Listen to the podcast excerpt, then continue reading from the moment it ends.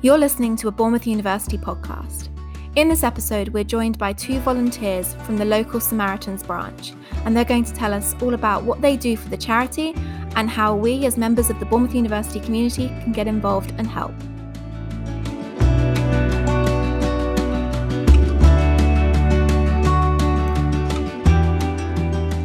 Hello, and welcome to another Bournemouth University podcast. I'm your host, Ella, and I'm joined by Kerry Ann Randall, our Head of Student Wellbeing.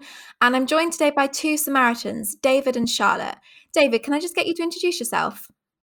Uh, yes, thank you first of all for having us, Ella. It's fantastic. Uh, so I'm a listening volunteer with the Bournemouth branch of the Samaritans. Uh, I've been with the branch for more than five years now, and I'm also um, the coordinator for Bournemouth University from our branch as well. Thank you. And Charlotte, can I get you to do the same? Hi, my name's Charlotte. I'm the Deputy Director for the Outreach Team for Bournemouth Samaritans. Brilliant, thank you. Um, so to start off, David, you mentioned your uh, you have a relationship with Bournemouth Uni there. Um, mm. What what's the relationship between Samaritans and BU? Um, well, that relationship is fairly recent, actually. So it was only last year when we uh, uh, started having stronger links with the university. Um, so what that is is that we we we used university as a way of raising awareness amongst young people and students and staff about what Samaritans do and knowing that we can provide emotional support. Um, because I know that the university obviously does have student wellbeing services, but we are, you know, we are a um, massive charity that uh, you know we, we want to work to, together with the university just to let people know, especially international students, that we are out there. Um, and we've we've organised different events over the last twelve months. We've actually done quite a lot of things, um, and you know, like I can go into a bit of detail now if you want me to, or leave it until later. detail would be great now. Yeah. Oh, great. Uh, well, let me think. Gosh, my memory is not as good as it used to be. Uh, because yes, last year we were the Freshers Fair, for example. We had our own sort of table promoting what we do to all the freshers um, and to existing students as well. Um, then we did a very similar podcast to this. Obviously, it was face to face. That was around October time.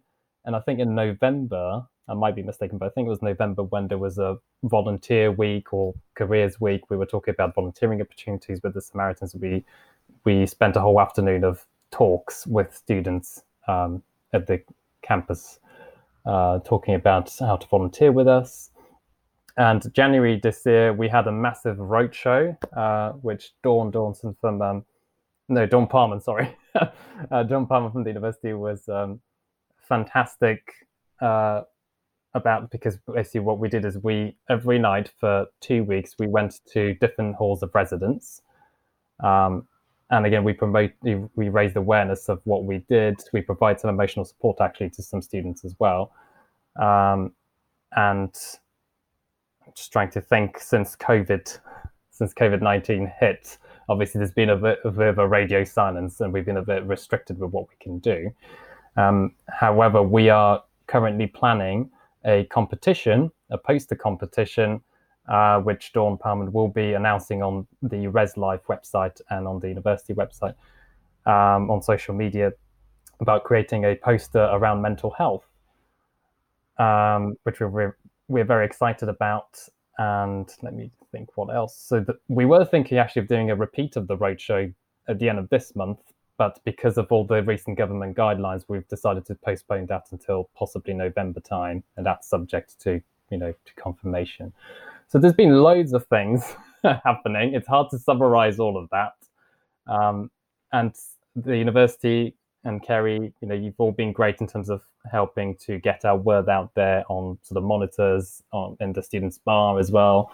Um, so it's all fantastic. It's a very nice dual relationship between us and the university. Great, thank you.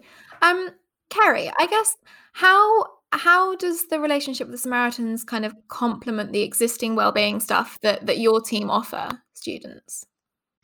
So the Samaritans um, is a fantastic resource that we have locally because students and staff can ring them at any time of the day or night. Um, without the sort of COVID restrictions, they have a drop in in central Bournemouth, but of course that's closed at the moment. You can text, you can email, and it's just that listening ear. It's just having that opportunity for anyone anonymously to talk to somebody about how they're feeling or how they're worried about somebody else. And um, we're really fortunate at Bournemouth University to have such a strong partnership with the local Samaritans in Bournemouth. Um, I think our students and staff are lucky that we've, we've got that in place. Yeah, definitely. And um, David and Charlotte, how has your um, your life with the Samaritans changed since COVID? Has it at all? Absolutely. Um, for the first year, I started off as a listening volunteer um, and worked myself up um, up until I became a director, well, deputy director for the outreach team. That involves going into the community and um, working with people such as in schools, the police station, the university, we work with the railway and we just generally go and do you know lots of talks to individuals as well. Which i guess you can't do right now. No no it's been quite difficult. When we when we go into um, schools what we um, have been trying to do is actually present a presentation talk. So we'll talk about emotional support. Um, we also go into the community as well and you know we just show who we are what we do how we can support people. Yeah, and answering your question, Ella, um, I was going to say, obviously, COVID has hit uh, us the same way it's hit a lot of other charities, um, because as when we provide emotional support, we do this either face to face, over the telephone, or over email.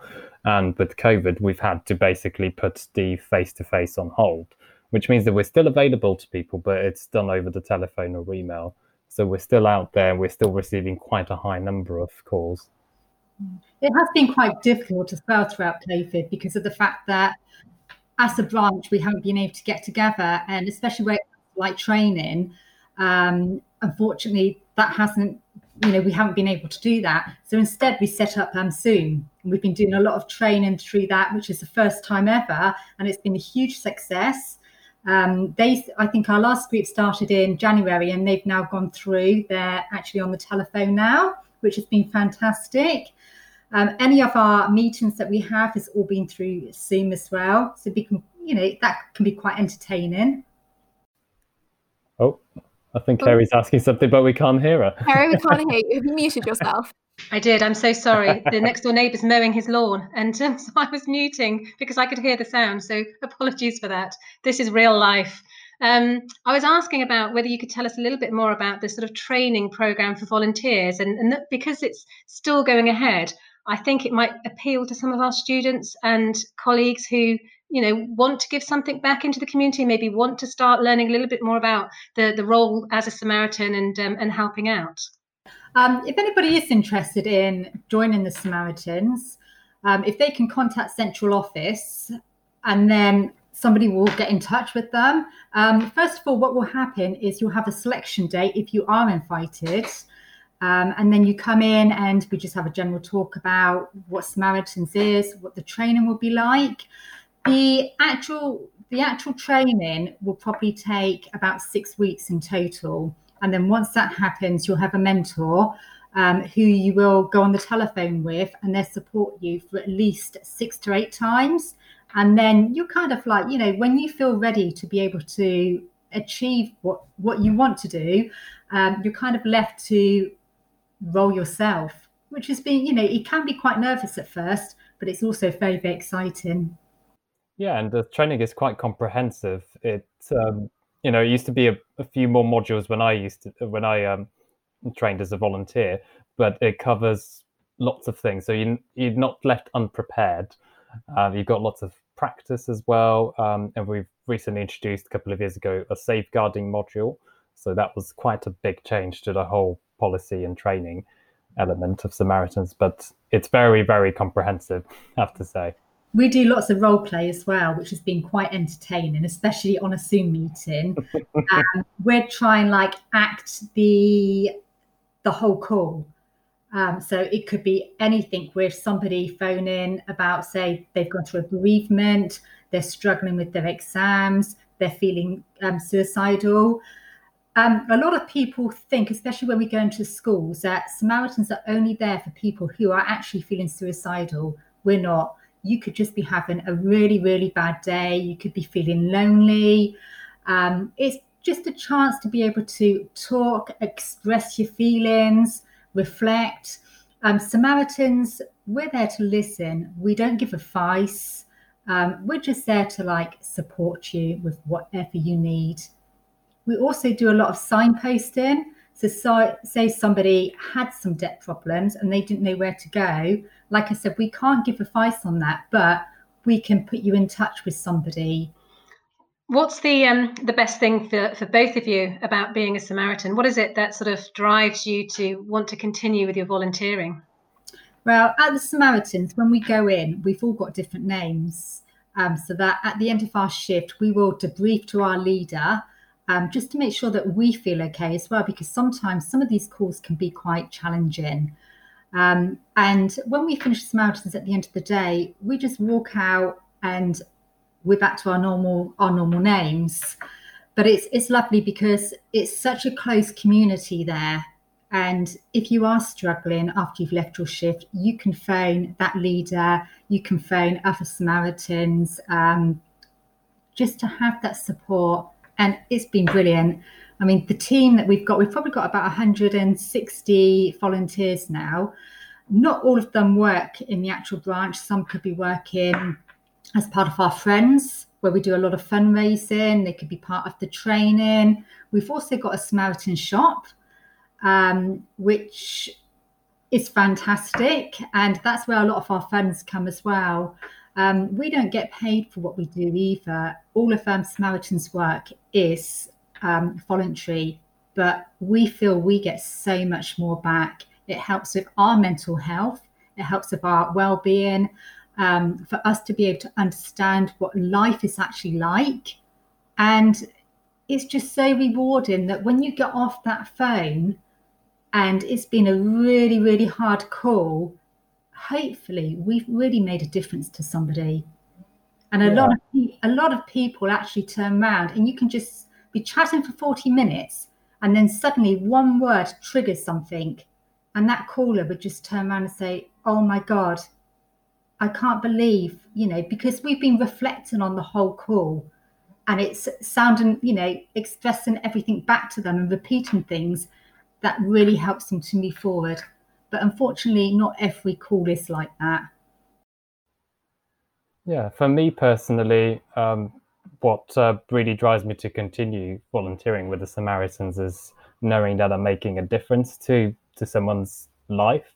Um, as Charlotte said, not all calls are like that, but you know, when you've had a a call with someone and they say at the end, you know, thank you for listening, you know, even though that sounds like such a simple sentence, there's actually quite a lot behind that sentence. Um, and you might not realize it, but you've just, you know, you've just devoted your time to to, to this person. Um, so knowing that they're not alone, knowing that they're not going to be judged on this phone or given advice, knowing that they're just being listened to, is actually a very powerful tool that a lot of people underestimate nowadays. And you get to meet lots of lovely volunteers. We're actually quite a big branch um, in Bournemouth. Um, I still haven't met all 160 volunteers, to be honest with you, but I just love talking to them. I just love seeing, you know, what their perspectives are, um, because all of them come from different backgrounds. Uh, you, as Charlotte said, you're never left on your own. You're always supported by other volunteers. So your mental health is, you know, just as important as everyone else's mental health. It's a lovely place. Yeah, we have lots of teams at Samaritans as well. Like I said, we've got the shop, we've got the friends, um, we've got the training, but also part of the directors um, group. You'll have a um, deputy director for each part of the Samaritans, like for the Friends, um, for building and maintenance. And we've got an amazing director as well. He's really kind of like changed the branch in the last year as well. I can certainly vouch for that, having uh, met him several times. But um, David, is it is it fair of me to say that you know Bournemouth University quite well?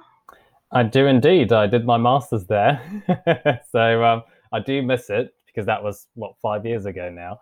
Um, but I feel like I identify with a lot of the struggles that some of the current students might be having, even though I didn't have to do my lectures online or remotely. Um, you know, I don't share these experiences, but I know that there's still other experiences, like let's say feeling homesick or feeling like you're not quite sure where to go to or taking on too much. Um, you know, these are definitely things that I identify with, and in a way, I kind of want to give something back to those students. So, um, if I was to phone up the Samaritans or text the Samaritans, would I speak to someone in Bournemouth? Would I speak to one of you guys? What happens when I phone up? Um, so it used to be more where you would, you know, your call would be more likely to be redirected to a local branch. But for a couple of years now, you know, the likelihood of someone from Dorset answering your call is the same as someone, let's say, from Scotland answering it. So we've got 201 branches in the whole country and your call can get to any one of those. Uh, so it's very, it's basically on a random basis. Because I know that some people were worried, oh, you know, what happens if I call and I hear a familiar voice, as in, you know, I recognize the person who's on the other side of the phone. Um, so the chances of that are very, very slim, I have to say. Um, but you will hear a voice, whether it's male, female, doesn't matter. But the first sentence you would hear is Samaritans, can I help you? and from then onwards it's just it's your call it's the way it revolves that's brilliant um, and i think we touched on this before but you're not just there if somebody's kind of at that immediate moment of crisis are you? you're there for for anything yeah exactly and um, i think last year when we were doing that talk about volunteering we one of our slides was basically showing some stats and i think it said something that let's say 24 25% of our calls are from people who are feeling suicidal. So actually, three quarters of people who call us are not calling us because they are at that point in their life. Um, as Charlotte said, it could be something very different. It could be something quite minor, but it's still affecting them emotionally. Um, so regardless, our job is to basically support them in that moment in time because they need us. Yeah. The only time when they'd probably be able to get through to Bournemouth is if we had an assigned caller where they needed our support. So it would then be kind of like sent over to Bournemouth and somebody would say if it's um, through email especially somebody would just reply to that person and just ensure that everything's okay. And whenever whenever we sign our emails as well we always sign it from Jo. So that way um, whoever's taken on, you know, whoever's doing that shift, they would read through the emails um, and then they just reply to the last message and it continues to keep going. Do you get quite a few emails? Is, is emails and texts are they quite um, are they quite regularly used, or is it still mainly the phone? Absolutely, because sometimes there could be um, it could be a situation where, say, somebody is unable to talk to that person. Um, so, so, you know, somebody's unable to talk around a certain person. Maybe it's a husband or parents. So, being able to just text whenever, um, that's when a lot of people, you know, are able to do it. Also, some people don't want to talk on the telephone. They just find it easier just to say everything, um, everything in an email, everything in a text. That way, they can like say it. They can repeat it back to themselves and it helps them to think in different ways. Everybody's different. And just to say that we we did used to have the the text service which stopped around sort of beginning of the year so people can still contact us without necessarily talking on the phone because some people can be anxious about that so if you email us uh, at i think it's jo at samaritans.org um, you will get a reply from any volunteer in the country um, because I know that, let's say, because of COVID, some people, you know, lots of people have been living together and it's been a lot harder to actually talk on the phone in private. So that's where the email might actually come quite in handy for some people. Sometimes, as well, if it's been a really difficult call and we feel that um, that person who's called really does need our support and we're quite concerned about them, we may offer them a follow up call so if they turn around and say, I'd like a follow up call, um, I've got court next week, I'm really anxious about it. Um, could you give me a call after the court date um, just to see how I am? Um, that's, you know, a lot of things that we can actually offer for somebody. That's great. I'm assuming that emails as well sort of fit in with with life, don't they? So you can email from your phone, whether whether you're at home, out on the bus. So it's it's kind of quite a, a good sort of um, method to use. Oh, definitely. Hmm. I wanted to touch background um, to your time as a student, David, if I may. Did you start volunteering for the Samaritans while you were studying? It's interesting actually because I did my undergrad in Exeter, and in my final year there, that's when I actually learned about the Samaritans. Um, and I remember thinking to myself, "Oh, Samaritans! Is this some sort of you know religious group?" I wasn't quite sure at the beginning at all what to think about them. Um, and then when I learned what they actually do, I was like, "Oh, you know, I'm very interested in volunteering with you guys." So I remember going to the branch there. Um, but because it was towards the end of my academic year, they said, well, actually, it probably makes more sense for you to wait until we move to Bournemouth and contact their local branch. Um, and that's what I did. So it was 2014. Yeah, so really 2014 is when I um, contacted the Bournemouth branch. Um, and I was doing my master's at the time. Um, so I remember, uh, just as Charlotte described the whole process, I basically went through the information evening where they spoke about it using a very old uh, VHS tape or DVD. I remember that very clearly for some reason. um, but it was really lovely because I got to meet a lot of lovely people, and and then you go through an interview process. Uh, you know, because obviously you're dealing with vulnerable people. You might get calls from people under 18 as well. You do need to get a DBS check. Um, there's a selection evening where you do group exercises and you're observed in that just to sort of see how you interact with other people. and after that, you've got the six mentoring shifts uh, with a mentor. So it is a long process. I believe it took me sort of two months roughly to um, uh, to finish the training process, and I had to sort of fit that with uh, my education as well. But thankfully, the training was in the evening, sort of seven till ten-ish or half nine, uh, so I was able to fit it in. Once you've um, completed the training, as part of your team, you'll find you'll become very, very close throughout those months. And that's something which you tend to like form a really good relationship moving forward. Also, when you've got a mentor, that's amazing because that person will be there for you the whole time. So if you have any problems um, and you want to talk to them about anything, you can always go back to them. Um, you know, it's just been a fantastic experience the whole time I've been there. I've absolutely loved it. Can I just ask that people might be wondering, um, is there any cost to doing the training to the person who wants to do it? Is, is there a cost associated with, with wanting to become a volunteer? We Samaritans will pay for everything. We do get a lot of support from central office, but unfortunately, we have to raise our own funding, um, and that's to cover the expense of the whole of the building, um, travel expenses for some of our volunteers to come in as well. What else do we have to pay for? Oh goodness, there's just so much. Um, leaflets, um, posters, anything we have to pay for for all that stuff. The training that's not expensive. That's um, quite costly as well.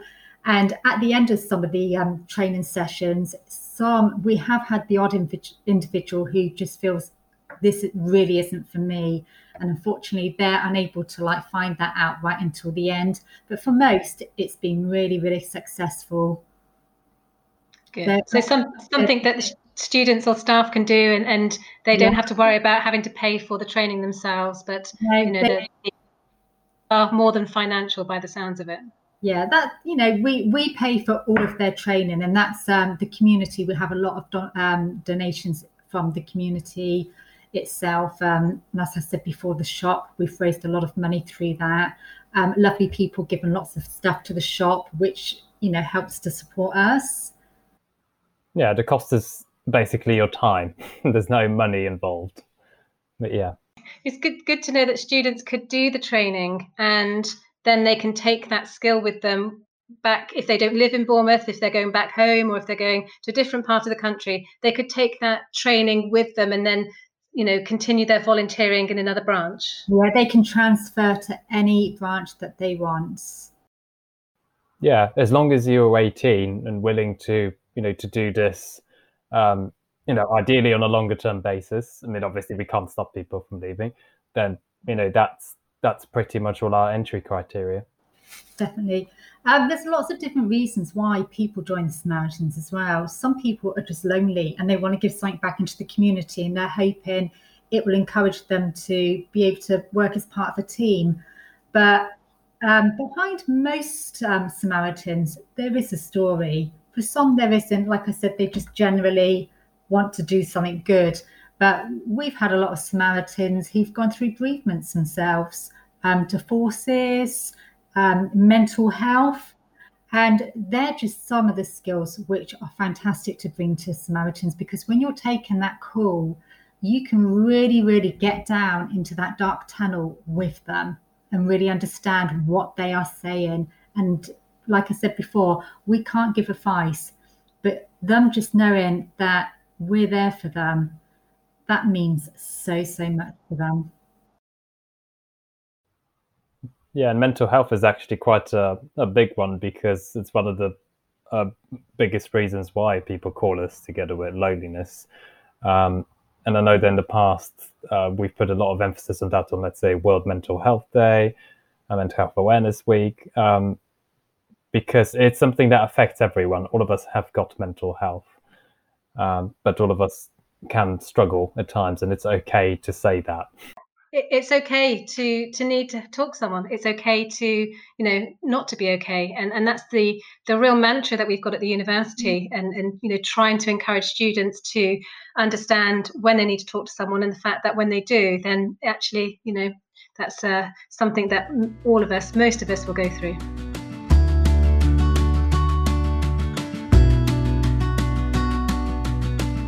thank you for listening if you need help or support you can call the Samaritans 24 hours a day for free on 116 123.